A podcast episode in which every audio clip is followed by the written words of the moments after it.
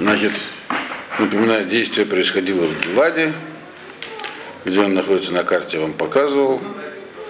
Значит, и аммонитяне хотели эту землю отобрать у евреев, и Ифтах им объяснил, почему их претензии неосновательны.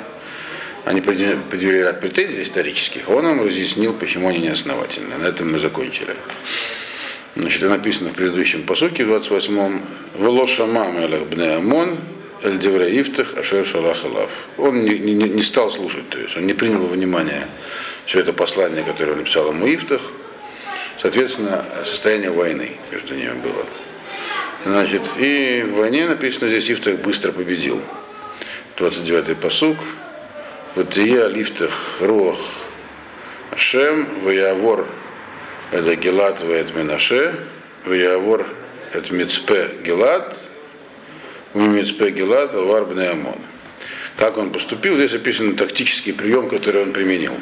Написано, что он не просто так его применил, над ним был дух Всевышнего. То есть он совершил необычный тактический маневр, и такие необычные провел военные действия, это было, так сказать, его укрепил Всевышний, то есть он набрался хлам, что он сделал очень рискованный и не смелый маневр.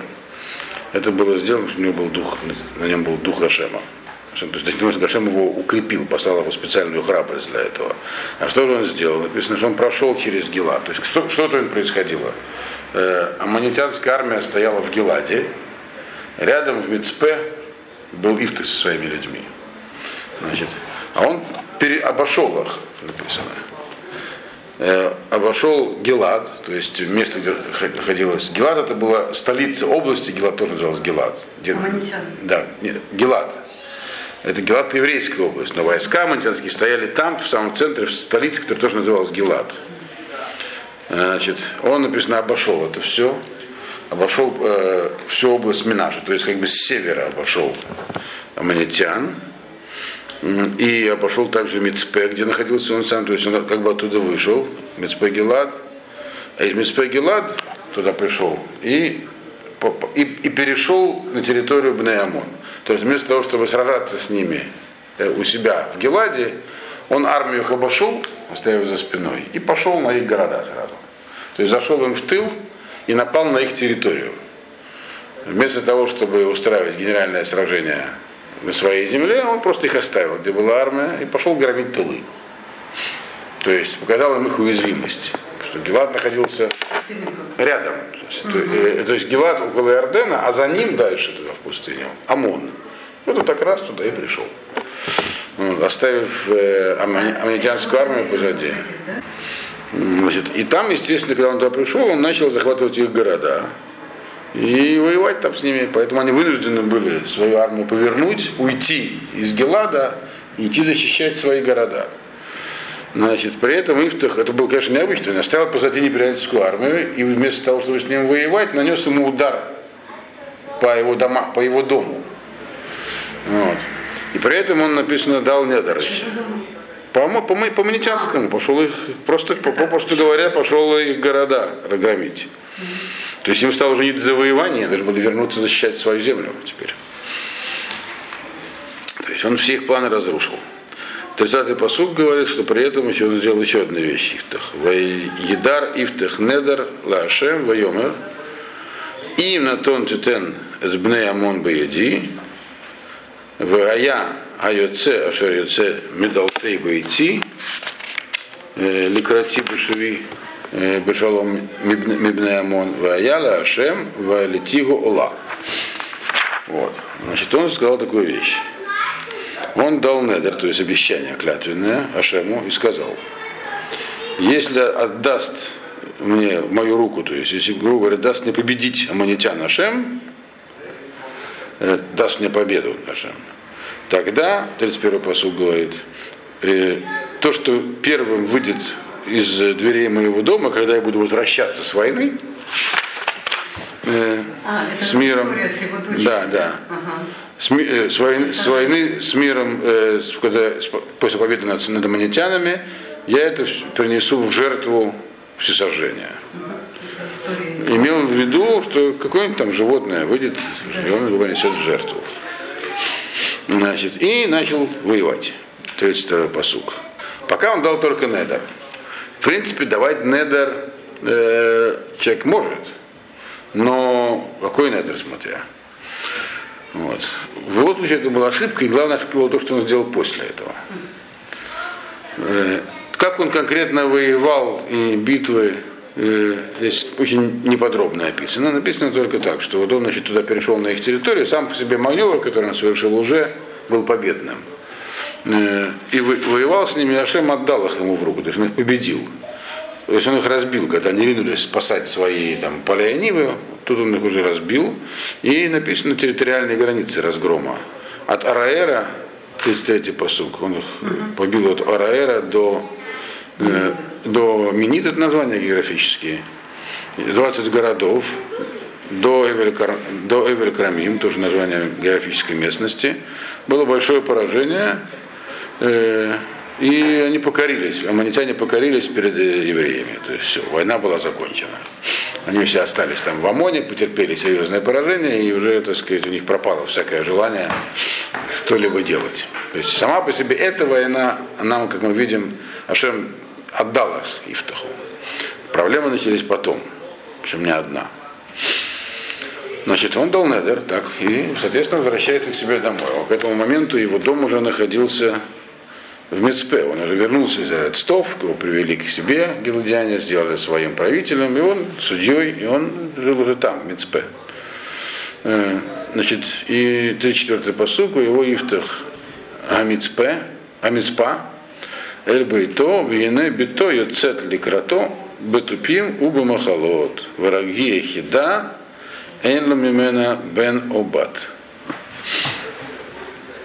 Значит, вот он возвращается к себе домой, в Мицпа, и выходит дочь его навстречу ему с бубном и с танцами. Она радовалась, папа вернулся с победой. И это была его единственный ребенок, написано. Только она была у него, Мимену, от него.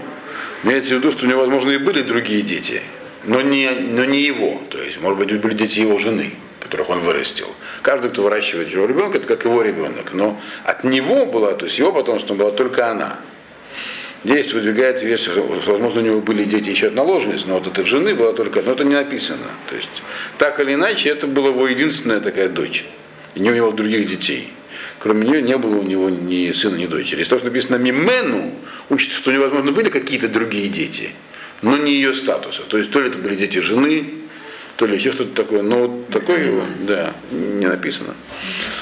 А это был его единственный ребенок. Значит, Ваикер Отота, Ваикрает Багадав, Вайомер, Атабити Ахреа Ихретини, Вада Ити Беохрай, Ванохи Пацисипи Шем Влоу Халлашу. Вот тут он взял первую ошибку. Значит, мы знаем, кто такой был Ифтах, да, до этого. Он был человек, видимо, не сильно ученый, но который смог стать судьей, то есть правителем, его призвали, и он смог возглавить народ и победить врагов. И было, когда он увидел ее, написано, порвал на себе одежду, в знак скорби, естественно, и сказал: ты, моя дочь, меня как бы уничтожила, искоренила меня. Ты среди моих искоренителей оказалась. То есть как бы потомства нет у тебя. Да. Все понятно. Да. А я ведь, говорит, дал пацы тебе, открыл свой рот, дословно. И сказал Ашему, что я даю недер, и я не могу этого отменить уже. Вот. То есть он был, я знаю, в печали. Само выражение «пацитипи» открыл свой рот, говорит, что это как бы негативно. Он сам оценил негативно то, что сделал. Но сказал, я не могу вернуться от этого. А это не совсем так. Потому что недер, в принципе, можно разрешить. Если бы он был более грамотным, то он мог бы этот недер с себя снять. Для этого надо было обратиться к пророку того времени, к Пинхасу, который еще был жив, Бен-Элазар а-Коэн. Надо было к нему пойти, или чтобы Пинхас пришел к нему. Про это говорится много в мидрашах, почему этого не произошло. Он ошибочно считал, что для того, чтобы снять недер, у него нет оснований. Потому что когда он давал недер, он хотел чего? Чтобы была победа, была ему дана Всевышним. Теперь, если он от Недера отказ, как будто бы он говорит, на самом деле я не хотел победы. А на самом деле по законам Недарим это не так. Он мог не хотеть только последствий. Это бы он знал, что будет его дочь. Он бы не давал Недер в такой форме. То есть по закону, если бы он знал закон, он от этого Недера мог избавиться. Но он сказал, я не могу вернуться. Вот. Что ему сказала дочь? Вот Омер Алав, дочь ему сказала. Сказала ему, Ави, пацицат пиха, Аляшем, аселик, ашер яцами пиха. Ахарей ашер асалаха, ашем, микамут, веха, мибнеямон. Значит, из того, что сказал Ифтах до этого, он говорит, я говорит, не могу вернуться, тем самым все-таки предполагала, что есть какая-то возможность вернуться. То есть я не могу вернуться. То есть, возможно, он знал, что есть теоретическое, что можно пойти к Пинхасу и надо снять. То есть, но дочь его не захотела этого, она сказала ему так. И сказала ему, отец мой, ты уже обещал, свой, этот недр ты изрек, рот свой открыл Ашему, так что делай мне, как ты обещал. После того, как Ашем дал тебе такую победу над твоими врагами, над аммонитянами. То есть она проявила тут тоже определенное мужество, но при этом, опять же, Недер все равно можно было снять. Она сказала, не надо снимать Недер. Раз ты обещал, победа одержана, сделай, как хотел. Сделай, как ты обещал. Можно отца учить? Не, он как бы и говорил, я не могу вернуться, но если ты будешь настаивать, я вернусь. Она говорила, не настаивай. То есть имеется в виду, отменю Недер. Она говорит, не надо отменять Недер. Все. То есть у них у обоих была не совсем правильная концепция Недера. И только что она его попросила, и сказала она своему отцу, 37-й пасук, «Я аселия давара зе, гарпэм мэнэ шнаем хадашим, вэлха вэйратси элярим, вэфке эдбетулай, анархива райотай». Она говорит, она мне сказала, «Дай мне для меня одну вещь». Дай мне 2 месяца, я пойду куда-нибудь в горы, и там буду как бы прощаться с жизнью, оплакивать свою незамужнюю, я даже замуж не успела выйти, со своими подругами. Значит, Вайомер Лехи Вайшлахота Шнейхадашим. Он сказал, хорошо, иди, она ушла на 2 месяца. Она пошла со своими подругами, Ватевк, там оплакивали ее, то, что она останется на всю жизнь не замужем, в горах. Получается, они отсрочили все равно же исполнение, как бы, пусть на 2 месяца. Но он не обещал, что он сразу это сделает. Так можно было и на 10 лет. Да. Ну, на 10 лет это уже совсем отсрочка, это как бы отмена. Поэтому она просила, можно ли это сделать. Он сказал, можно. Теперь, что произошло? Ваи микец шнаим хадашим. И было по окончании 2 месяцев. Ваташев элавия, вая асла эднидро, ашернадар, веги лоедаиш, веги хок бе Исраэль. Значит, и было по течение 2 месяцев, она вернулась к своему отцу, и он выполнил свое обещание, как обещал. А она не была замужем, и стало это законом в Израиле. Что стало законом в Израиле, что больше таких недеров не давали. А что именно с ней он сделал, не написано. А какой обет? Что он обещал сделать? Сжечь, если человек приносит... В принципе, закон такой. Если человек говорит, что я дам, например, корову, и человека отдаю в жертву, а потом говорит, что эта корова не годится для жертвы, так, то он просто должен стоимостью отдать на храмовую службу. Человек тем более. Человек не может быть принесен в жертву. Нет человеческих жертв. Вот. Поэтому, интересно, что Шмуль, когда записывал, он не сказал, что он с ней сделал. И поэтому разделились. Никто не знает. Но дальше написано. Сейчас мы это обсудим еще. 40-й пасук. Мимимимима, талех на бнот. Например, сказали ему, что такого больше не было, таких недеров что больше не было. Что это вещь совершенно чуждая еврейскому народу. Значит. Но Ифтах и был человеком, который произрастал в земле Тов, возглавляя, в общем, группу людей, которые занимались всякими такими разбоями иногда. Значит, Мимим Емима, Телехна Бнот Исраэль, Литнот Лебат Ифта, Арбаат Емим Башана. Значит, в принципе, слова последнего предыдущего пасука и стало законом в Израиле, можно отнести также и к этому пасуку. Но это уже не будет пшат. А пшат у нас в том пасуке остался. Что стало таким теперь обычаем, и стало теперь во все эти дни, что даже написано, что еврейские девушки ходили оплакивать дочь Ифтаха, гелодеянина, 4 дня в году. То есть теперь 4 дня в году было какое-то специальное, девушки куда-то приходили и ее оплакивали. Что это 4 дня и что с ней произошло, вот это надо разобрать. Что с ней произошло? Значит, мнения мудрецов разделились. По пшату, по простому пониманию, он ее просто сделал из нее монахиню. То есть она оставалась. Она жила в горах, никогда не вышла замуж и не жила среди людей. То есть она как бы уединилась. Но ведь у женского не существовало. И мужского тоже. Нет такого вообще.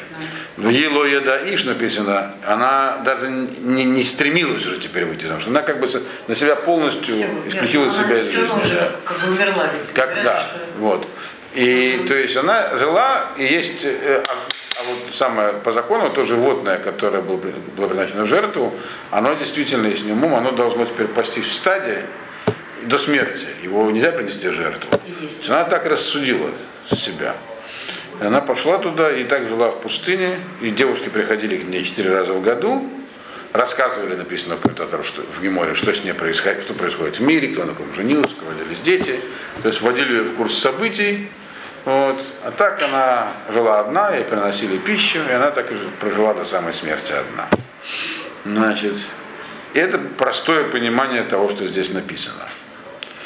Но есть еще мнение Хахамим в Геморе отдельное, которое это, оно непростое, и дальше будет видно, откуда оно более-менее берется. Из дальнейшей истории с конфликтом Ифрата с этими самыми, с коленом Ифраима, можно так будет понять, что он на самом деле ее сжег. Вот. Тогда это вообще вещь непонятная, потому что как бы как можно умертвить человека и принести в жертву. И тогда слова вот Хохла Исраэль, чтобы потому что такого больше не случалось. Но это непростое понимание того, что произошло. Но откуда оно берется, мы увидим дальше. Если так, тогда девушки эти ходили просто ее оплакивать. Непонятно почему, правда, куда они ходили, и 4 дня в году почему. Но так или иначе мы увидим, что Ифтах был наказан за это в любом случае. Он получил за это наказание. И очень отсюда учится важный мусар в Мидраше, такой урок этический. Потому что недер можно было снять, для этого ему надо было пойти к Пинхасу. Или Пинхасу прийти к нему. Ни тот, ни другой этого не сделали. Ифтах сказал, написано, что я теперь глава Израиля, я судья. Пускай Пинхас ко мне приходит. Пинхас сказал, если ему надо, пускай он ко мне приходит. И за это были оба наказаны. В Девраимим написано, что Пинхас потерял пророческий дар за этого. А Ифтах мы видим, как он умер. В дальнейшем написано. Умер довольно скоро. Значит, но еще у него одна с Бней Ефраим. Вот. И тем не менее, говорят мудрецы наши, что Ифтах Бадаро и Шмуль Бадаро. Когда есть... Если в поколении вот такой глава, то он в его поколении должен слушаться как будто Шмуэль. Шмуэль был высокого уровня человека, Ифтах был другого уровня человека, но тем не менее он в своем поколении был главой. Другого не было в том поколении, не служили, значит. Был Ифтах. Вот. И так, в общем, эту дочку, по простому, еще раз говорю, пониманию, она оказалась в пустыне, и у него не было потомства, собственно. И так она там жила. Вот. Дальше начинается 12. Да, почему 4 дня в году? Что за 4 дня? Тоже, опять же, есть разные мнения. 4 дня некоторые говорят из-за того, что 4 как бы вида разных огорчений здесь было. Для него, для матери, для дочери и для ее возможного мужа. Говорят, что были, у него были женихи, то есть не сватались. все пострадали в этой ситуации.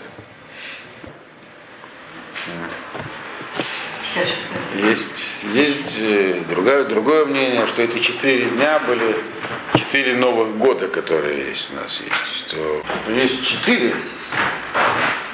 Есть четыре раза в году, когда у нас Мишна Рош Хашана объясняет, что есть Арба Рош Хашана, есть 4 Новых года. В каждый всякий Новый год это суд. И поскольку то, что произошло с дочерью Ифтаха, это как бы страшное обвинение для Клары Исраэль, как только могло произойти, как только ее допустили, то они как бы ходили навещать ее и тем самым молиться, как бы, чтобы это не послужило к обвинению еврейского народа в этот момент. Облегчали ее участь, чтобы Категор, то есть ангел-обвинитель, не получил силу от этого, от ее отчаяния. Как бы. Вот эти дочери. Утешали. Девушки, которые ходили к ней. Да. Вот. То есть поэтому 4. Ну, что 4 раза в году, чтобы Медад один, чтобы атрибут суда не так сказывался на евреях из-за того, что произошло с дочерью Ифтах. Но тут подоспела другая история.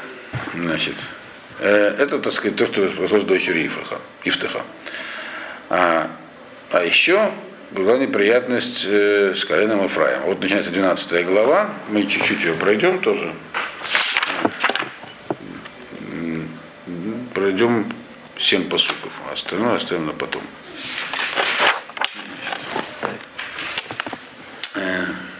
Ваицаак написано: Ваицаэк иш Эфраим, Ваявор Цафона, Ваемру Лаифтах, Мадуа, Аварта Алгилахем, Бивней Амон, Валану Локарата, Алехет, Имах. Байтихани Саров Алеха, Баэш. Значит, и написано, так сказать, закричали, завопили Иш Эфраим, написано как бы человек Эфраима, имеется в виду все колено Эфраима объединилось как один человек в своем праведном гневе, негодовании. А если я вам карту сейчас не принес, потому что в прошлый раз нам нужна была, но Эфраим как раз жил прямо напротив Гелада, на другой стороне Иордана. Так? Гелад, он потомок Менаше, то есть это колено Менаше. Гелад. Менаше и Эфраим, и то и другое колено, это потомки Йосефа. И Эфраим, хотя по возрасту младший, но он старший в их союзе. Почему, вы помните, когда Яков дал благословение, Псикель от Едав, он положил правую руку на голову Эфраима, из-за того, что из Эфраима придет Яшо бен Нун, который завоевал землю Израиля. Таким образом, старшинство вообще, Ефраим был многочисленным коленом, и это не первый раз, когда он возмутился, что его не позвали на войну. И вот он тоже возмутился здесь, Ефраим. Написано, причем как один человек они все завопили. И Ваявор Цафона, и перешли как бы через северные переправы, и сказали Ифтаху: Маду Авартал Елахем, почему это ты вдруг пошел воевать с аммонитянами, а нас не позвал идти с собой? За это дом твой будет сожжен в огне. Значит, надо иметь в виду, что это не первый раз, когда они предъявляют такую претензию. Но в прошлый раз все кончилось хорошо. Помните, кому такую претензию предъявили? Похожую. Гидеону, правильно. И как Гидеон с ними разобрался? Не помните? Сейчас прочтем. Так.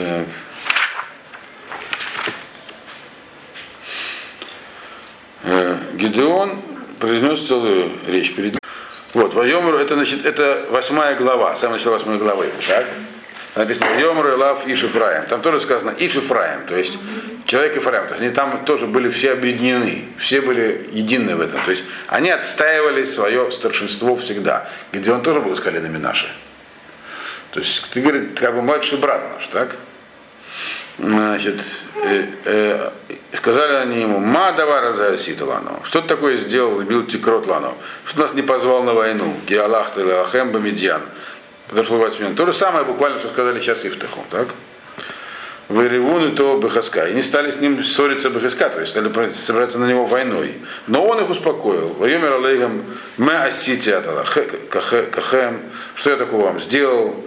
Алот Товол, Алот Ифраим, вы старшие, даже ваши младенцы, молодежь, они более важные, чем самые старейшины дома его отца Авиезера. В ваши руки отдал Ашем Сарай Мидьян, ведь на самом деле они же потом, он отправил потом клич Гедеон, чтобы все вышли на переправы и захватывали Мидьян. И они захватили там этого Ворона и Волка, вы помните, двух вождей. То есть он их успокоил. И еще что он сделал, Гедеон, то, что вы зачитывали до этого, когда ему предложили быть судьей над всеми официально, он отказался, он сказал, я не буду. Фактически он выполнял функцию, но формально он отказался встать во главе. Вот. Ифтах повел себя абсолютно не так. Ну что, Ифтах был не Гедеоном, было другое поколение.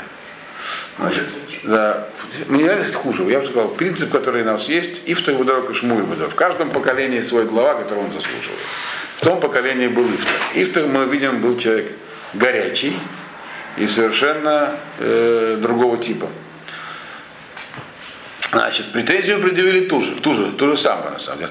То есть всем понятно, какая претензия была. Почему они сказали, твой дом будет сожжен огнем? Вайомер Ифтах Алеем, второй пасук.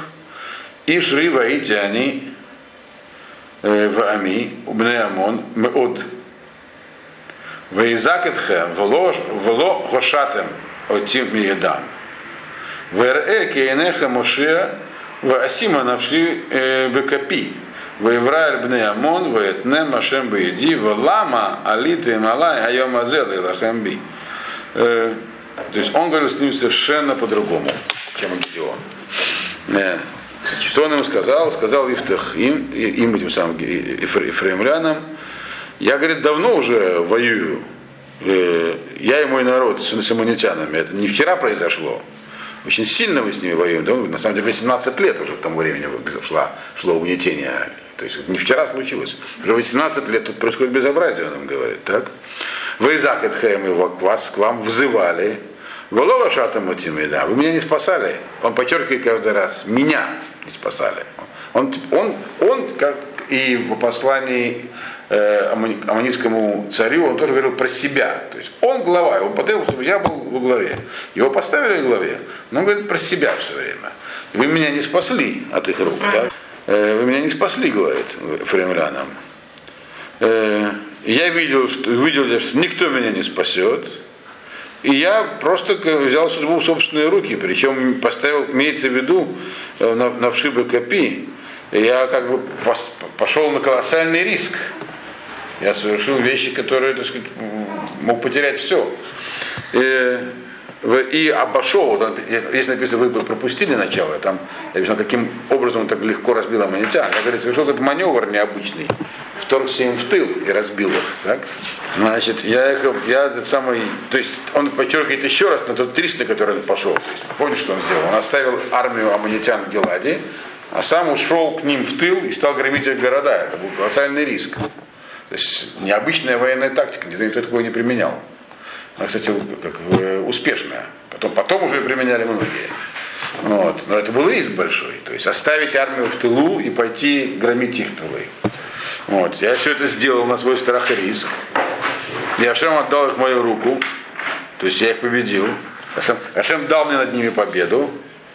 И теперь с чего это вы вдруг сегодня пришли, чтобы со мной воевать? То есть, другими словами, то, что он ему сказал, это прямо противоположное тому, что сказал Гедеон. Значит, давайте в чем были их претензии, еще раз прочтем. Значит, что они ему сказали? Мадо авартал илахем. Первое, что ты пошел без нас воевать? И нас не позвал идти с тобой. И поэтому дом твой сожжется. Сожжем твой дом. То есть претензия, на самом деле, была не одна. Они дальше еще ее выскажут. Претензий у него несколько. Но первое формальное. Менаше, это колено подчиненное. Вот такое. Это будет написано в 4 пасуке.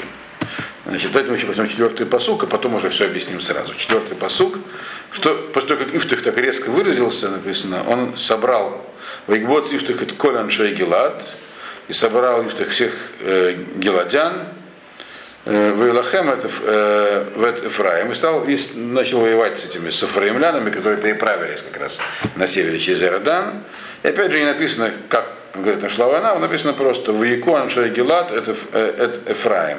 И побили гиладяне эфраимлян, и написано, почему побили, почему Гилад так стал, почему Гилад встал на сторону Ифтаха в войне с Амоном, понятно, а почему так все резко выступили, ведь эфраимляне, на первый взгляд, претензия была не против Гилада, а только против Ифтаха. Они предъявили претензии самому Ифтаху, а не Бней Гилад. Они сказали, мы твой дом сожжем огнем. Но почему же все так встали на сторону Ифтаха, весь Гилад написано? Он собрал всех людей Гилада, то есть все вдруг выступили под его знаменами. Не только потому, что у него уже была репутация, он уже их спас. Тут была еще одна вещь. Было уязвленное самолюбие. Киамру написано, плите Ефраима тем, Гилад, бетох Ефраим, бетох Менаше. Потому что сказали им, имеется в виду, сказал, ефраимляне, когда шли туда с ними воевать, они сказали, вы вообще кто такие? Вы вообще беженцы из Ефраима, или остатки Ефраимовы, гиладяне. Вы живете и в Ефраиме, и в Менаше. То есть они их оскорбили. Ефраим оскорбил гиладян. И поэтому все стали под знамена Ифтаха. Как оскорбили, мы сейчас разберем.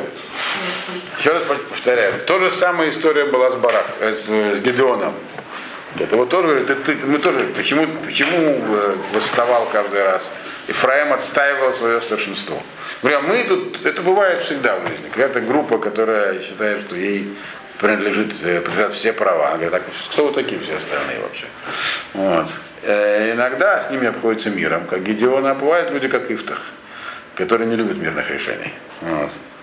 И под немирное решение легко объединить сторонников, когда хочешь начать войну, и объяснив людям, что тут их лично втоптали в грязь, то можно мобилизовать всех. Но что из этого происходит, дальше тоже написано будет. Эта ситуация встречается всегда, и в том числе в наше время. Вот. Может случиться легко тоже. Да, пожалуйста. Ну, теперь разберем это более подробно. Значит, еще раз, Ефраим предъявил ряд претензий. Почему вышел на войну? Но тогда почему написано «сожжем твой дом»? Значит, имеется в виду теперь так, не только то, что ты вышел на войну, то, что ты вышел на войну. Кто ты такой? Другими словами, не может быть судья из колена Менаше. Ты не имел права вставать во главе. Ведь дело в том, что когда его поставили судьей, этот статус уже был всеизраильским. До этого другого судьи не было в этот момент в Израиле. Вот гиладяне поставили судью. И теперь, в принципе, кто во всех остальных коленах, кто хотел разрешить какой-то вопрос, он мог прийти к нему. А кто он такой? Кто ты такой вообще? Ты из жалкого колена Менаше. Вас тут вообще не видно, не слышно. Ты живешь тут, часть ваших людей, вообще вы плетим, вы там какой-то кусочек чего-то там. Часть живет у нас на территории, часть у вас на территории. И еще тут был скрытый упрек. Сожжем огнем, это намек на то, что он сжег свою дочь. Ты вообще человек неграмотный, законов не знаешь. Ты как сжег свою дочь, мы твой дом сожжем теперь. Здесь содержится намек на это. Но еще раз говорю, простое понимание, что она стала такой отшельницы, и поэтому написано там в посуке, и выехал в Израиль, закон в Израиле, такого больше не было. Не должно быть отшельников. Значит, то есть они определили ему претензии. Еще претензии были в общем открытых две. Вот. Вы вообще не имели права идти. Ты конкретно не мог ни идти на войну без нашего разрешения, ни становиться судьей. Ты вообще не можешь быть судьей. Гедеон в этой ситуации объяснил, да я вообще никуда не шел. И вы сами там победили. Вот вы же захватили в плен двоих военачальников. А судьей я отказываюсь быть. И ситуация там разрешилась миром. То Гедеон, да, он решил, что нет смысла с ними воевать. Ашем, может, и отдаст ему их, но это будет кровопролитие. И очевидно, что с эфраимлянами, то есть такими воинственными людьми, которые считают, что кроме них никого нет. Они самые важные. Так? Это, кстати, еще будет возникать в истории. По-другому нельзя, то есть с ними можно либо уничтожить их, либо жить мирно. Вот. А уничтожать их Гедеон не хотел, Поэтому предпочел жить мирно, уступив им. По крайней мере, фактически, на самом деле, все равно уважаемым человеком был Гедеон. Из Эфраима в тот момент пока никто не выдвинулся. Но он сказал, хорошо, вы важные такие, живите себе. А вот Ифтах... Ифтах был... Победу одержал. Гедеон одержал победу, но тем не менее они ему тут же предъявили претензии. Вот. Ифтах тоже, но Ифтах был другой человек, он спас не их. На самом деле он спас Гилад. Но не случайно написано в начале главы, что войска ОМОНа уже вторглись за Иорданию, то есть на территорию Ефраима. И потом надо объяснять, почему-то отступили. То есть временно. Нет. Часть из них, по крайней мере, прялась обратно. То есть фактически он спас также Ефраим тоже от дальнейшего нападения. Но Ефраим не мог этого признать. И тут другой тип лидера им попался. Не Гедеон, а Ифтах. Помните, чем занимался Гедеон? Гедеон, когда мы с ним встретились впервые, он зерно. Молод, да. А Ифтах чем занимался? Организовал группу товарищей и устроил что-то типа вроде Робин Гуда. Так? Вот. Борец за справедливость. И Гедеон был борец за справедливость, но это разные люди совсем. Вот. У них было разные, Тора. Ифтах, мы видим, что он недер, он не знал, как разрешить. Про Гедеона такого не скажешь. И тем не менее, он был лидером в своем поколении, его должны были уважать. Это была любимая фраза советского раввина Ленинградской синагоги. Был такой, который был человек неграмотный, и вообще не соблюдающий, и женат на нееврейке. Но старики говорят, хоть учись чему-нибудь. Он говорит, зачем, такое поколение, уже ничего никому не надо. Ифтах Бадарок и Шмуль Бадарок. Ифтах в своем поколении, как Шмуль в своем поколении. Это известное выражение из Гемора. Он говорит, у нас такое поколение, меня для вас хватит. Так вот, но Ифтах он предъявил им конкретные, как вы сейчас сказали, претензии обратно. Кто вы такие сами вообще? Кто вас сюда звал? Когда вас звали, вы не пришли. А теперь вы предъявляете претензии. То есть он повел себя с ними резко очень. Это другой тип реакции. Оба типа реакции, в принципе, решают проблему. Проблема была, они идут войной и сейчас будут что-то делать. Только в одном случае это решается без кровопролития. А по итогам деятельности будет одно и то же с точки зрения глобальной для еврейского народа. Но иногда бывает, что нужно так, иногда нужно это. Это не только от типа человека, который реагирует, но и от ситуации. Но, по крайней мере, здесь показан еще очень важный урок, конечно, как он поступил. И это тоже было неправильно, по сути, но, видимо, по-другому он поступить не мог. Он поступил страшным образом, на самом деле. И, естественно, он разжег еще в своем народе гнев против евреев, потому что те оскорбили всех гиладян. И в общем, хотя сейчас уже угроза была только Ифраху, но всем остальным просто указывали на их место. А Ифтах их под это дело мобилизовал всех. И написано, все мобилизовались. Вейкбоц Ифтах, это коль аншей Гилад. Он собрал всех аншей Гилад. Написано, что они собрались все. Хотя их и оскорбили, но они не собрались сами. Он их собрал. То есть он им объяснил, что произошло, другими словами. Мобилизовал, и это тоже такая тактика борьбы. Всегда, когда хочешь против кого-то мобилизовать, нужно сказать, а он вас обозвал так-то. Это правда в данном случае. Но это было использовано для цели мобилизации здесь. И это сработало. И он их всех разбил. Когда он их разбил, они уже были на восточном берегу Иордана, так? Надо было обратно теперь уходить как-то через Иордан. Ефраимлян. Так он же их разбил. Он их разбил. Надо было теперь остатком. Надо было переправить сам. Он разбил войско. Он еще пока их не уничтожил. Разбил. И они должны были отступать теперь. А что он сделал? Кот Гилад эт Маабарот. Аэрден. Ефраим. Он захватил все переправы через Иордан, которые шли к Ефраиму. Вая к Йомру плите Ефраим, а Авора, Вайомру Ланшей Гилад, Гаефрати это, Вайомерло, Вайомрло, Амарна Шиболет, Вайомер Сиболет. Вело якин ледабер кен, веяхзу ото, веешхатугу, альма оборода ирден, вееполь баэд гаги, маефраем, арбаим, ушнаем олев. Вот так вот. Значит, перевод здесь написано. Значит, захватил Гилад, все переправы через Иорден. И когда туда приходили эти самые беженцы, то есть беглецы Ефраима, то есть, которые бежали из поля боя, остатки разбитых войск, они, поскольку переправа захвачена, они говорили о вора. То есть они все-таки хотели уничтожить и тех, кто вот убежал. Да-да-да, вот сейчас мы увидим. Угу.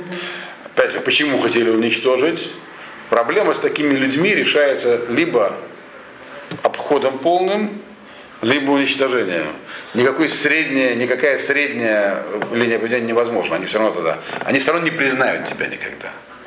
Либо ты их игнорируешь и живешь, даешь жизнь в мире, либо ты должен уничтожить. Ифтах выбрал путь уничтожения. Жестокий такой. Значит, и он мог это сделать, мог выбрать не делать, в этом был его выбор. Он мог, как Гедеон, ему сказать, знаете что, был неправ, заплачу компенсацию, в следующий раз я вас позову. Отправить он их не мог, вот это все, в этом-то вся проблема. Если бы он их отправил, он бы их пустил себе на голову. Эфраим мощнее, чем Гилад, однозначно. Они больше, у них богаче и численность больше, по крайней мере, в тот момент, в то время была. Вот, действительно Менаше, а тем более Гилад это часть Менаше по сравнению с Эфраимом.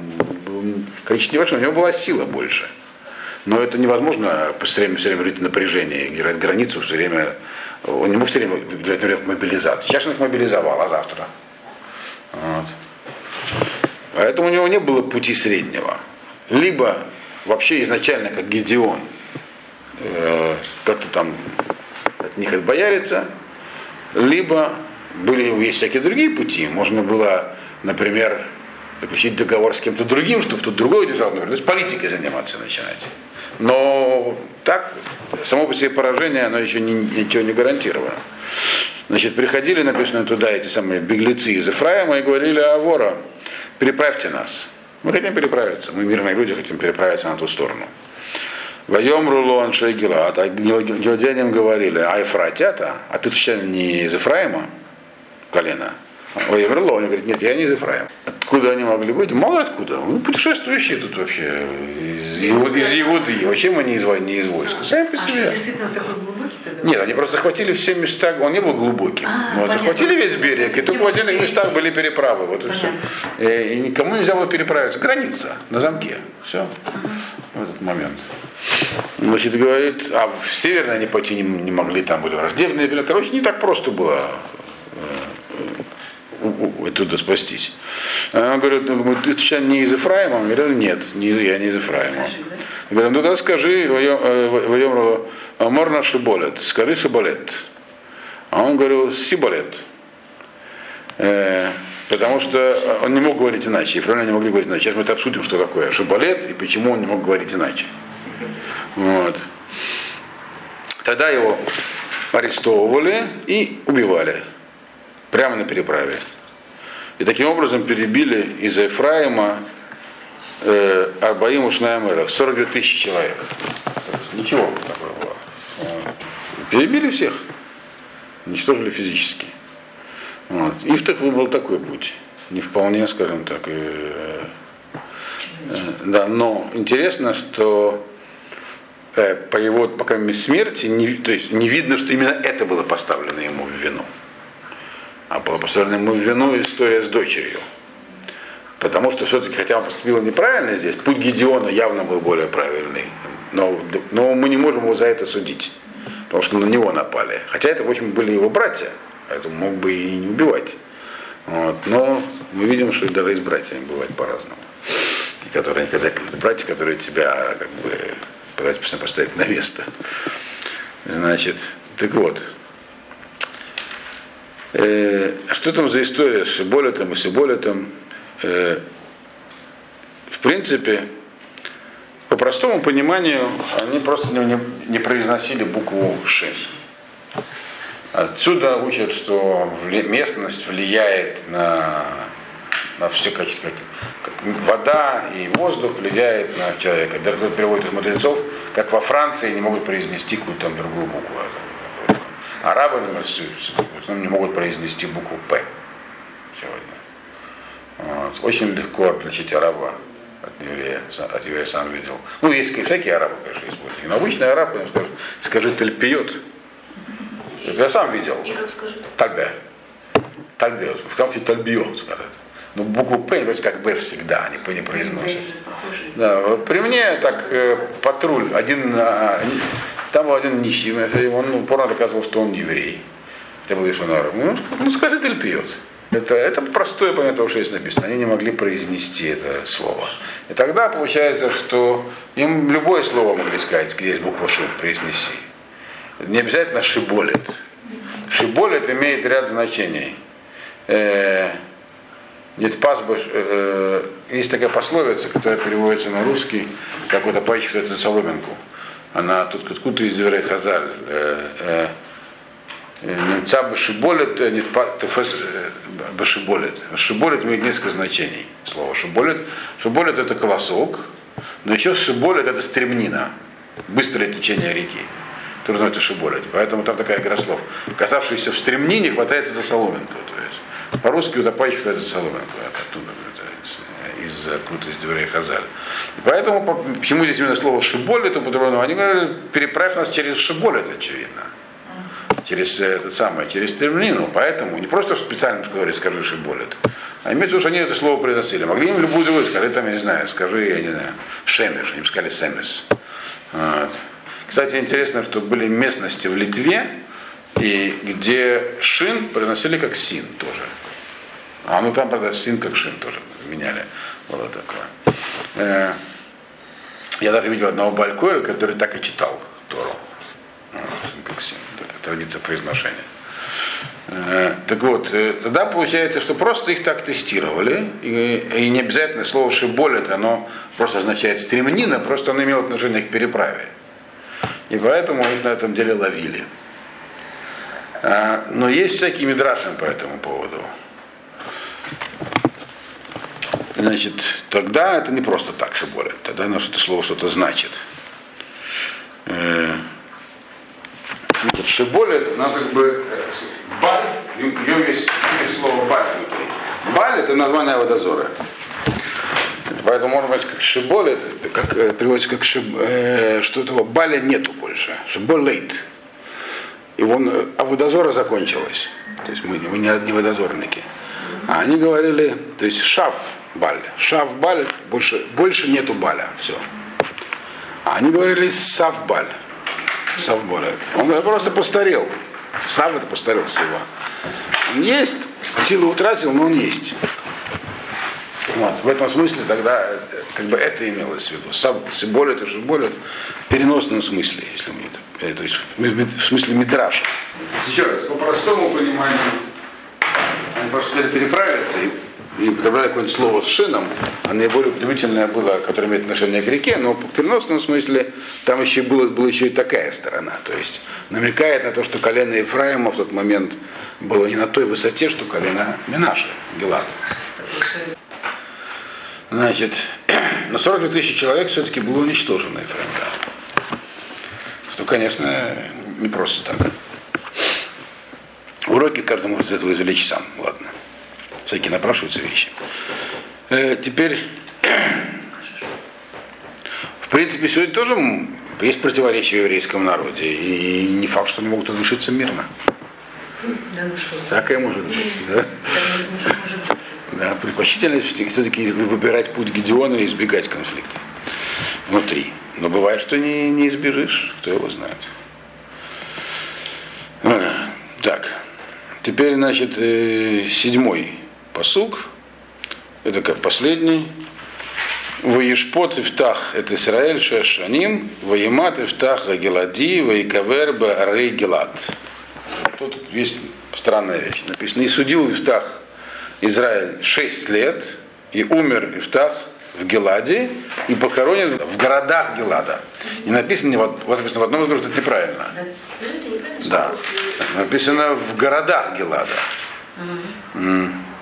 То есть наверняка есть какой-то комментарий, который говорит, что это какой-то один город, но тем не менее написано по-простому в городах Гелада. Отсюда есть мидраш, который говорит, что, во-первых, видим, что он правил мало очень. 6 лет для судьи мы видим обычно, там, 40 лет там, правил там, Гедеон и так далее, а тут 6 лет. И это, конечно, он был немирный судья. В данном случае такой короткий срок за эту историю с Эфраимом. Но то есть в этот момент, когда надо было воевать, он был на месте, но дальше, видимо, не очень. А дальше, что значит он умер, что похоронен в городах Гелада, умер он у себя на родине, похоронен, можно понять по-простому, что похоронен у себя на родине, тоже в каком-то городе, наверное. Но Мидраш говорит не так, что он был наказан, он умер не просто так, он умер от такой болезни, у него постепенно отпадали части тела. Да, и где он там находился в разных городах, где что отпало, там и хоронили постепенно. Видимо, какая-то гангрена, я не знаю, что там с ним было. То есть отпадали части тела постепенно. А это понятно за что тоже тогда. Потому что если он свою дочку, там всячески подчеркивается, что его дочь удалилась когда в пустыню, и она так никогда не была замужем. А женщина, написано, рождается для того, чтобы выйти замуж и рожать детей. Иначе она не использует свои органы тела все, которые нужно. Но она для этого существует. В принципе, есть заповедь для всех. И для женщин, и для мужчин, и для евреев, и для неевреев. Называется «Лотоу бара олам лошевет яцира». Мир сотворен для того, чтобы в нем воспроизводить жизнь. Это относится ко всем, и к женщинам тоже. Но в заповеди конкретно вы размножаетесь, у женщины нет. Да. Но заселять мир также и для женщины. Но дело не только в заповеди. Много чего нельзя. Есть гарахерец. Мир для чего-то сотворен. И женщина сотворена для того, чтобы использовать себя в целом в этом мире. То есть женщина не ходит замуж, что она может, она ничего не нарушает. Но вот она, как дочь Ифтах, она не реализует себя для того, чем она родилась. Как минимум она родилась для того, чтобы выйти замуж, как минимум. И родить детей. У Ифтаха отпадали по одному органу тела и хоронили их в разных местах. Вот.